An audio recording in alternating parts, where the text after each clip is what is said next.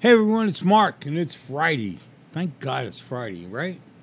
Hey, this is the ADHD Creative, and today I want to talk about news. I want to talk about the flood of news stories, and how does that affect you? How does it affect your brain? How does it affect your thinking? How does it affect everything about everything you do every day? Do you follow the news? Are you into the news? Do you follow politics? Do you follow the war? Do what do you follow?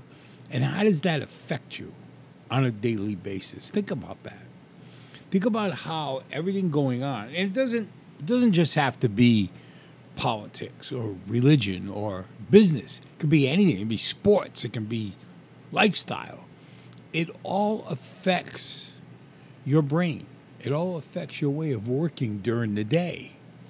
It affects what is on your mind because something you read this morning at 8 o'clock or 9 o'clock, whatever, maybe 6 o'clock, might come back repeatedly throughout the day while you're working. And it makes you think. And you, it interferes with other things you're doing because that one story, that one news flash, whatever it may be, is on your mind.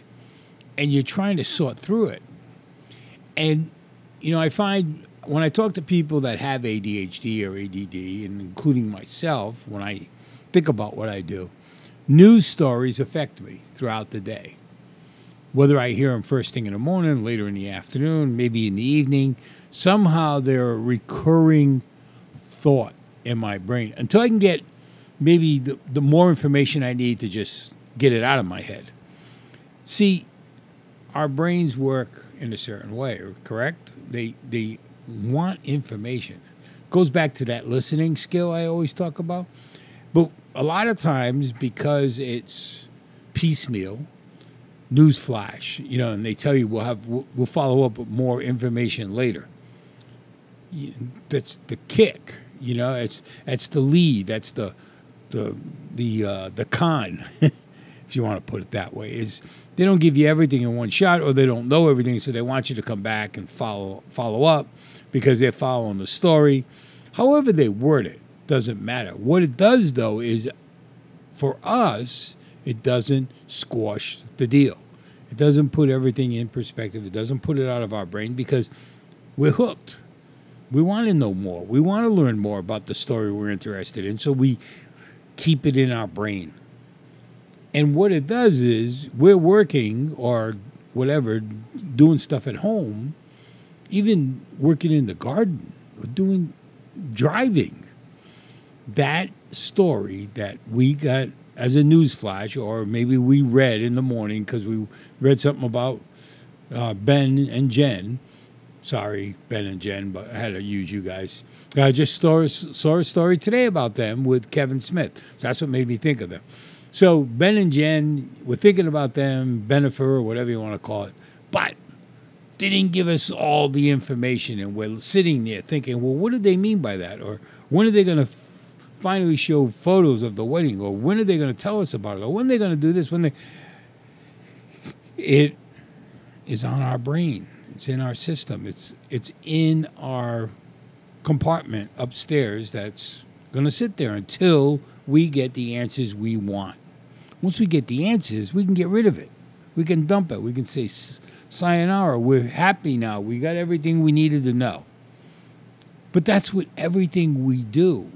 It isn't just news stories, it's with business. It's, it's at work. They give you a project or they talk about improvements and they leave you hanging or, or they give you all the improvements, but there's certain ones that they didn't really give you all the details and you want to know the details.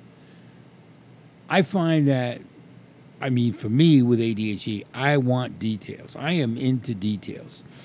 I may not, at the end, care about all the details, but I want the details so I can make my own decision of whether I need to keep thinking about them or that gives me enough to get rid of the whatever it is. I need to get it out of my brain. I need to do the brain dump, man. You know, because otherwise the brain's are going to blow out there's too much going on in this world right now, and we happen to, especially with ADHD, we take it all in. kids are in school and they take everything in. They they they're growing and they're learning and they they their brain is a sponge. And the thing is, with ADHD, a sponge can be dangerous, or it can be very creative, or it can be damaging, or it can be very confusing. And a lot of times kids don't know how to deal with it because they don't understand ADHD or ADD. They don't really know what's going on with them. They they they're still learning this thing. And they need to be helped and coached and talked to and and listened to. And that's what we do as parents, we do as grandparents, we do as aunts, uncles, whatever, brothers, sisters. We listen. That's our job to help them get through some of this. Because sometimes, I'll be honest, ADHD is a real pain in the butt. Growing up, I was all over the place. And I relied on my parents and grandparents to f- settle me down. As much as I tried to do it myself, a lot of times you can't. And you need that outside person to bring you back down. And it's important. So think about that this weekend. Think about all the stuff going on. Think about what drives you nuts. Think about what doesn't drive you nuts. Think about is there someone you can count on to get you out of that nut factory at a very crucial moment. You guys have a great weekend. I'm going to Pismo with Patty for the weekend. Enjoy your weekend. I'm going to cooler weather. This is Mark. This is the ADHD Creative, and we're out of here for the weekend. See you Monday.